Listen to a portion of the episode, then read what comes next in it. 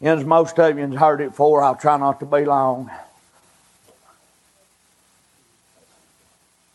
I was raised without my real father. I found that out about the age of nine or ten years old. I had a good mom and daddy. He adopted me, gave me his name, was raising me, worked, provided for me, provided a living. For whatever reason, mom and my real father, they'd split ways. he wasn't a part of my life, and that's just the way it was. But I found out about the age 19 years old that, you know, I had a real father that I'd never met, and I found out the man that I'd been calling daddy wasn't my real father.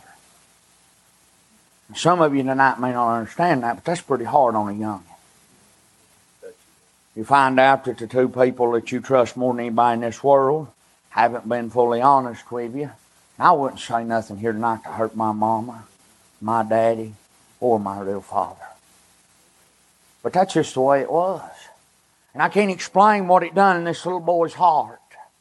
And how it hurt me, and how I'd lay in bed, and how I'd cry of a night. I can't explain the bitterness and anger that it put in me towards Marvin Odell, that man that adopted me, that I called Daddy, that raised me, because I knew he wasn't my real father. And because of that, I hated him. And at the same time I hated him, I also hated my real father. Even though I'd never seen him since I was just too little a baby to even remember, I, I didn't know him. I, I didn't have a relationship with him. Nonetheless, I hated him. Now, I'm going to try to go somewhere with this. But I began to build bitterness and anger and unforgiveness and hatred in my heart as a young man. By the age of 12 and 13, I was becoming rebellious. I would tear up anything around the house, anything they asked me to do. They said, go weed eat, I'd tear up the weed eater. Go mow, I'd tear up the lawn. I just, everything, I just angry and mess everything up and just hateful and, and just so full of bitterness and I didn't even realize it. I didn't know what it was. And you see something about children and how the devil works in their life. He don't know that there's they, they don't know that there's other people out there that's got problems like that too. They think in their little mind that they're the only one. They think in their only mind that, that they're so singled out and the devil tells them so many lies and and and why does this happen to me? Why am I going through this? Why am I like this? And then they start looking for outlets. They start looking for things that they can do and use. Man, to try try their best uh, to deal with the bitterness and the anger and the unforgiveness that's in their heart. I had somebody come to me, mamas, many times, and can you help my child? They're on drugs, they're on alcohol. I said, the first thing we'll have to do is figure out what's making them use drugs and alcohol. I said, because most people don't just wake up and say, I'm going to be a drug addict today. But most people, there's something underlying. There's there's something going on inside of them. There's something hidden down in their heart. There's something that's pushing them to take that drink, to smoke that dope, to use that needle. There's something that's pushing them that way. There's something inside of them that's bothering them so bad. And they don't know how to deal with it. And 99.9% of the time, they ain't got Jesus. They're lost and they don't know it. And the devil gets in and he takes them down a long, lonely road. By the age of 15, I'd already been smoking marijuana, drinking everything I could get my hands on. I'm not up here tonight boasting of sin. I'm not proud of this at all. I hate the fact of the things that I've done in my life. I'm very ashamed of it. I was rebellious. Soon as I got old enough, I'd use every excuse to go here. I'd tell Mama I'm spending the night on Saturday night with this person. She'd say, Well, they go to church. Oh, yeah, they go to church. And I'd lie through my teeth. I wouldn't go to church. I'd do everything I could to get out of church. You see, I was raised in church. Mama was a piano player. I went to church more than most of y'all. I went to church more than preachers' kids, believe that or not. How do you say that, preacher? I'll tell you how. Because I went to church for Sunday morning, Sunday night, Wednesday night church. I went for youth choir practice. I went for quartet practice. I went for wedding rehearsals. I went for funerals. I went up for choir practice. I mean, mama's piano player. I had to go to church. I, I was tough.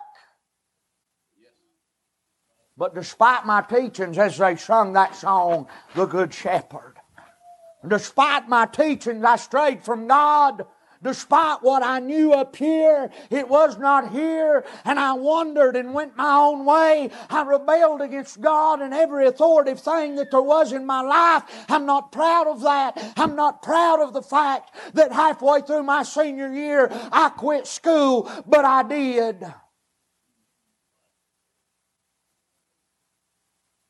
The night of my 18th birthday, I'd been working in Mississippi.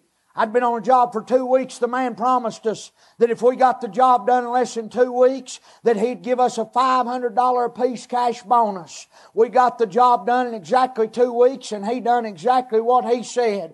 But for two 20 year old boys, I was 18, the other fellow was 20. For two young boys that come home, $500 cash bonus ain't too good a thing for us.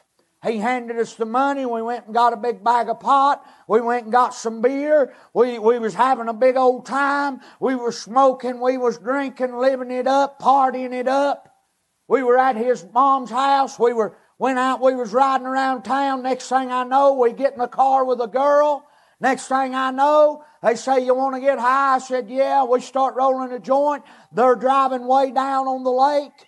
We're way down through there. I couldn't figure out why they'd went so far. Uh, we'd been smoking pot all night in town. I couldn't figure it out riding around. We got down there and she reaches in and pulls something out. I'd never seen it before. It was a little glass pipe about that long. They began to smoke it in the front seat. They looked at me. They said, You want some? I said, Why, sure. They handed it to me, and I smoked it like you would a pot pipe. I, I lit the flame through the top. They said, You're burning our dope. I didn't know. They said, Do it like this. I, I'm telling you the honest to God's truth, I didn't even know what I was smoking. It was peer pressure. You see, I wanted to be cool. I wanted to fit in. I didn't want them to laugh at me. So I began to smoke that with them. And we went back to his mom's house and, and we was partying all night, drinking. About three o'clock in the morning, I said, I'm going in and laying down because I knew that I ought to be passing out. I remember that night laying in that floor. I can remember it vividly. I remember his mom about four or five o'clock in the morning coming, me laying on my back in the living room floor, and her standing over top of me and me trying my best to squeeze my eyes shut. I could still see her standing there looking at me, and my eyes was just flying open, and I couldn't even make them shut. And I didn't understand that. That next morning, daylight come. I went outside. They were still outside. I said, "What did we do? What was that? He laughed. He said, You don't know. I said, No. I said, But I, I can't sleep. I've been up all night. He said, Man, that was meth. And for the first time in my life, on my 18th birthday, just got home from Mississippi, I smoked methamphetamine for the first time. The next eight years of my life was a downward spiral on a drug that will take control of you and take you to places that you would never want to go. I separated myself as far as I could from family and friends. I was satisfied as long as I had a little dope. I was all right. But you see tonight, God has got a way of getting our attention. I made three professions in my life. I can tell you vividly about every one of them. I could sit in on that tonight and I could, for 30 minutes, talk about those three professions. But they were all without possession. I went through life. Every time I'd try to do better, I'd try to turn over a new leaf, so to speak, and I would get further and further and further down that road. I'd come back and I was more deep in sin and it was just worse and worse. Me and my wife, we were married by this time. I don't understand. I can't explain why she married me, but I thank God she did. We had a little girl together. I wouldn't lay it down. I'd try to do better. I just keep going back and getting deeper in sin. About the age of 25, my wife, she became pregnant again. Now, this wasn't by us trying because she would not have had a kid with me the way I was living then. Now, I would tell her that I wasn't on drugs, and she would believe me. She'd never done no drugs. She was raised in a good family. Every bad thing she ever done in her life, I talked her into it, but she wasn't a bad person. And I'd tell her, no, no, I ain't on drugs. And she'd believe me. She said all along the back of her mind she knew better, but she loved me so much. And she fought for her marriage, and she fought for our little girl, Caitlin. She fought for me to be a daddy and be a husband. She, she didn't quit on me, and I thank God for that. But she was pregnant with our second child.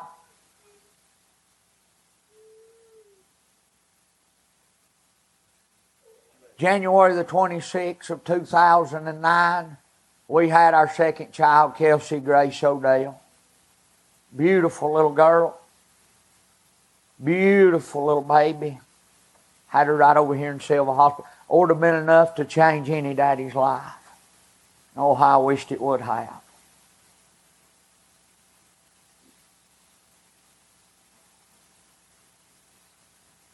But I continued on in my way. I was working, holding down. I thought I was doing pretty good. I thought I had it hid from everybody. I could pass drug tests. I could look you in the eyes. I could tell you lies.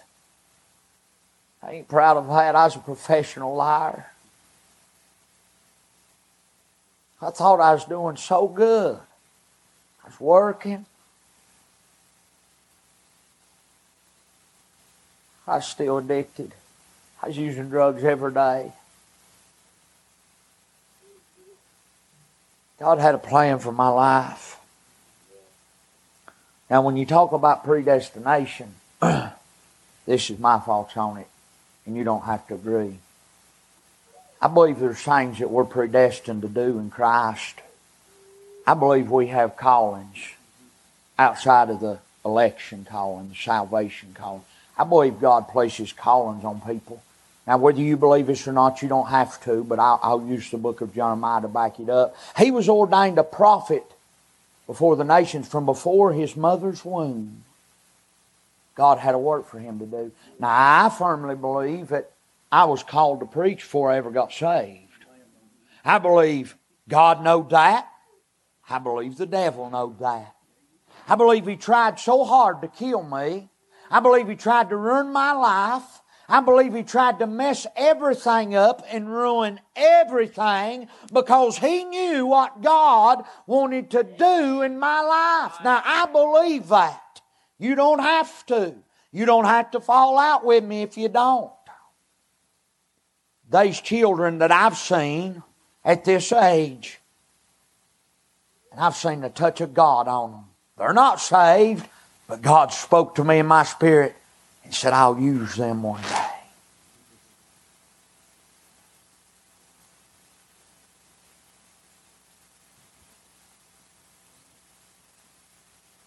God can get your attention. Yes, sir.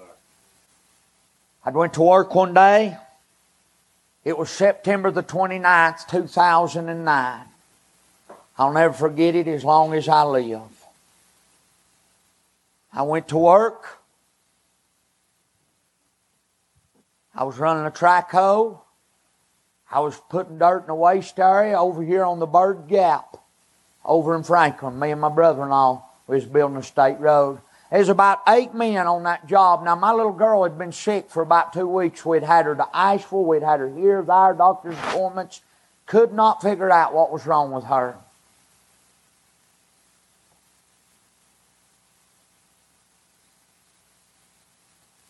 I went to work that day.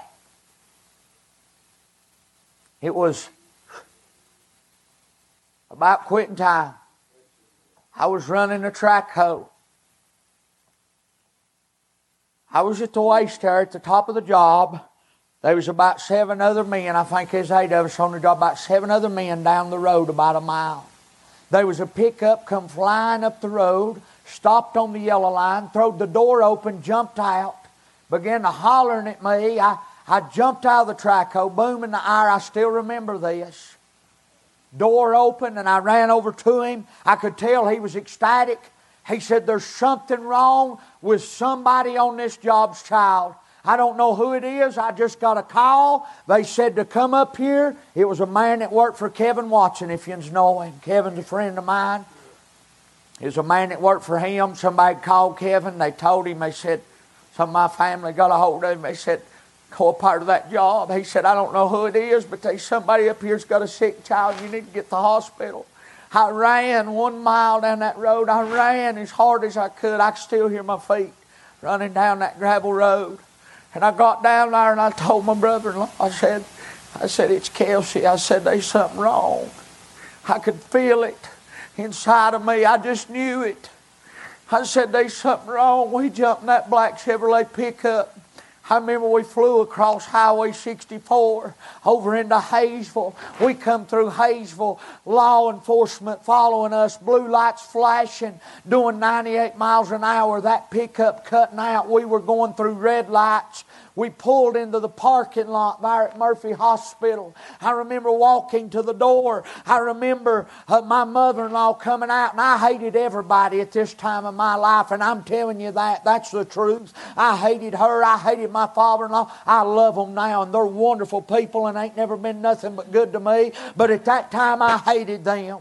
I hated myself. I hated everybody. And my mother in law said, You don't want to go in there. I reared back my fist. I was about to hit her. The sheriff of Cherokee County at the time, Keith Lovin, they call him Bumper, he grabbed my fist. He said, Son, don't do that. And he told her, He said, Let him go. I remember walking into that double doors, and I remember turning left and another set of sliding double doors, and I walked through there, and I looked over as you look into room number one. And I remember as I looked over there sat my little wife. She sat there in a chair. And I still can visualize in my mind tonight. She was holding little Kelsey Grace. The life had done left her body. Her little lips were blue. She was beginning to get cold. Boy, I melted, I crumbled, I fell apart. I remember grabbing my little girl. Now I'm going to tell you this, and, and this is hard to explain or understand, but I walked over against the wall. And I knew, even though I didn't personally know God, I knew a lot about God, and I knew He was the giver and taker of life, and I knew that He had done this. And I walked over to that wall and I, I said, Why, God? Why? And I'll tell you, I was so heartbroken. I was weeping and I was crying and I held that little girl and she kept getting more blue. I can see her right now. Her little body kept getting colder and my wife would hold her and I'd hold her and we'd go back and forth until finally after about four hours the funeral home came and they took that little girl out of our arms and they said, we've got to take her. Honey, you want to talk about something hard. You let them come and take your child out of your arms. You let them come and take that baby. I don't care who you are. That's hard. One of the hardest things I know I've ever been through in my life. We got in the car and we headed home that night. We lived in Andrews. That wasn't that far away, but it seemed like hours. I don't know if we spoke a word on the way home, me and my wife. Now, here's where things are about to start taking a turn. I remember getting there that night to our little home. I, we didn't have nothing. I was a drug addict. I spent everything we had on drugs. But my mother-in-law and father-in-law, them ones that I hated that I was about to hit that night, they let us live on their property in a little apartment that belonged to them that they had fixed up. And they let us live there, and we lived in a little one bedroom house one bedroom, one bath, one kitchen, one little living room, tiny little place, but that's where we lived. And we were, we walked in that night, and as we walked in, there sitting in my living room was Kenny and Donna Ball, the pastor at Sweet Gum at the time. Jack and Linda Millsaps, a former pastor and his wife at Sweet Gum, my mom and daddy, my, my, my best friend, Coy Adams, a Sunday school teacher I had when I was young, Gary Jones, uh, Jonathan Adams, a, a new convert, a young Christian at the time, he's preaching now. There they were in my little living room that night. I didn't want to see anybody. I hated everybody. I just lost my little girl. It was the darkest time of my life. I wanted to be alone. Now here's something that's going to blow your mind. I had drugs, but I hadn't used them in three days. I can't explain that. I got high every day, especially if I had it, but I'd been sober for three days. I don't know if I was just so tore up about her being sick, if I was under guilt and shame. I don't know what it was, but I had not used in three days. I walk in that night, and here's the honest to God's truth. For the first time in my life, I saw the love of God. But it wasn't through God, it was through His people. I didn't understand that night that God used people. But when those people were sitting in my home that night, it blew my mind. Why do you say that, preacher? I'll tell you why. Because I had mistreated, abused, and, and, and been mean. Some of those people sitting there that night, I had literally cussed out and I had literally told to leave me alone and stay out of my life. But yet, in my lowest hour, there they were, there they were, showing me the love of God. Now, I'll tell you what, I didn't talk much. I went upstairs, I went to bed, and I tried my best. I couldn't hardly sleep that night. Boy, you don't, you, you ain't never been through nothing. It's just hard. And there that night, I'll tell you, I'll tell you what happened. I got up the next morning, and I remember going downstairs, and in that same little home, there was something going on that I couldn't understand. They were people, that little home was full of people. Out in the yard, it was full of people. They were people bringing food. They were people bringing cards. There were people hugging us, telling us they loved us. There were people giving us money. A, a dope addict. I didn't understand that. I thought, why are they giving me money? I didn't understand these things. I'd maybe been to two funerals in my life. I didn't like to deal with death. I just didn't even like the funerals I had to go to. Wasn't nothing I wanted to be there. I didn't know how people, especially Christians, done things like this. It was blowing me away. There I sat in my recliner, still, unfriendly, angry, not dealing with anybody. Everybody could tell that I didn't really want them to be there. They finally moved everything later the next day up to my mother in law's house. But something happened that morning that began to lead to my conversion. I was sitting there in that chair, still angry, hateful, hurt, broken. I had so many emotions. I, I couldn't even begin to tell you all of them. But I was looking out that little window to the right, and I remember uh, looking out, and I seen this old red Chevrolet pickup coming up the driveway. I yearned in my spirit, and I said, Oh, Boy, I tell you, the last people in this world I wanted to see. Why? Because it was the two people that I loved more than anybody my grandma and my grandpa. But it always, always, always, always, always, always, always been there for me. My grandpa was my best friend. This is odd. I was a young boy. He was an old man. He was my best friend. He was my best man in my wedding. He took me fishing. He learned me to work. He showed me things. He was my best friend. I loved him. But we didn't have a good relationship this time because I was on drugs and he didn't approve of that. So I was kind of not in his good graces. But here in my darkest hour, in my time of need, here come that red Chevrolet pickup. I remember just sinking my head down upon my chest the doorknob turned, the door opened, and here come Grandpa, head down, weeping, sobbing, slobbering, feet shuffling across the floor. I remember he got over there. He got close to me, and I remember him just falling down by that old red recliner, and he just grabbed hold of me. And I remember he kissed me right there on the cheek. I'll never forget it as long as I live. And this was the words that he said. Now, I'd heard a lot of preaching in my life, but nothing had never hit me like this. Grandpa wasn't a preacher, he was a quiet man, but he said four words that was about to change my life. He kissed me and he said, Trust in the Lord. He was crying, he was weeping, he was shaking. He couldn't say anything else. He kissed me again. He said, Trust in the Lord. He kissed me again. He said, Trust in the Lord. I'm telling you, I was so torn. I was so broke. I was so hurting. Our grandpa was. I just sat there lifeless. Grandma come over. She loved on me. They were just so, oh my goodness, I can't even explain it. But I'm going to tell you, they sent my little girl off for an autopsy. We had to go to the funeral home later that week. We had to make arrangements arrangements. We were sitting in the funeral home. I remember how they said this. I asked them, I didn't know nothing about funerals. I said, Do we need to get pallbearers? That funeral home man, he looked at me and he said, Son, he said, normally when a child dies, the father carries it to the grave. I wilted. I began to weep.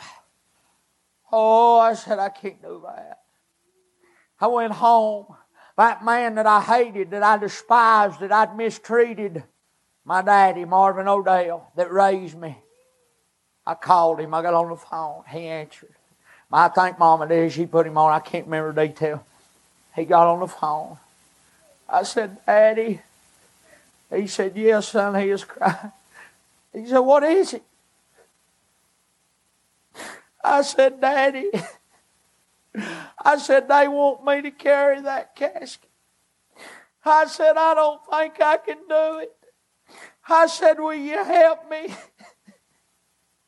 He said, Yes, son, I will. That Saturday we went to the funeral home. We didn't have it in the church. I sat right about right there. Kenny Ball and Daniel Stewart preached. I couldn't tell you a word they said. People sung. I don't know nothing about it. I was so fearful. The time come and they nodded to me and I went and got that little casket about that long. Carried that little casket and put it in that hearse and followed that hearse to the graveyard, Valley Town Cemetery, and got that little casket and carried it to the graveyard. Daniel said a few words. I don't know what he said. But that day, God was working in my heart. For days, I hadn't been able to get away from those four words Grandpa told me trust in the Lord. I told God that day on the cemetery, I said, I'll go to church tomorrow. And I did. I went to church that Sunday. I can't tell you one thing about that service. I don't remember what happened. I, I, don't know if I went to the altar. I know this. I left there feeling better because I'd went to church. I wished I could tell you I went and I got saved that day, but it didn't happen like that. I went back to work. Something happened flared up my anger. I got mad. You see, that stuff don't, don't go away. It's a root of bitterness. It's growing inside of you. It has to be dealt with. It's deep. I mean, it runs deep down in there. You can't just chop off the tree and think it, the root will go away and die. It's down in there. I remembered those drugs I had. When that anger and that bitterness swelled up, my mind went back to the drugs I had. I'm not proud of this. I had a water mess probably about that big around. I, I still can't explain it to you. It'd been a week and a half and I hadn't done none.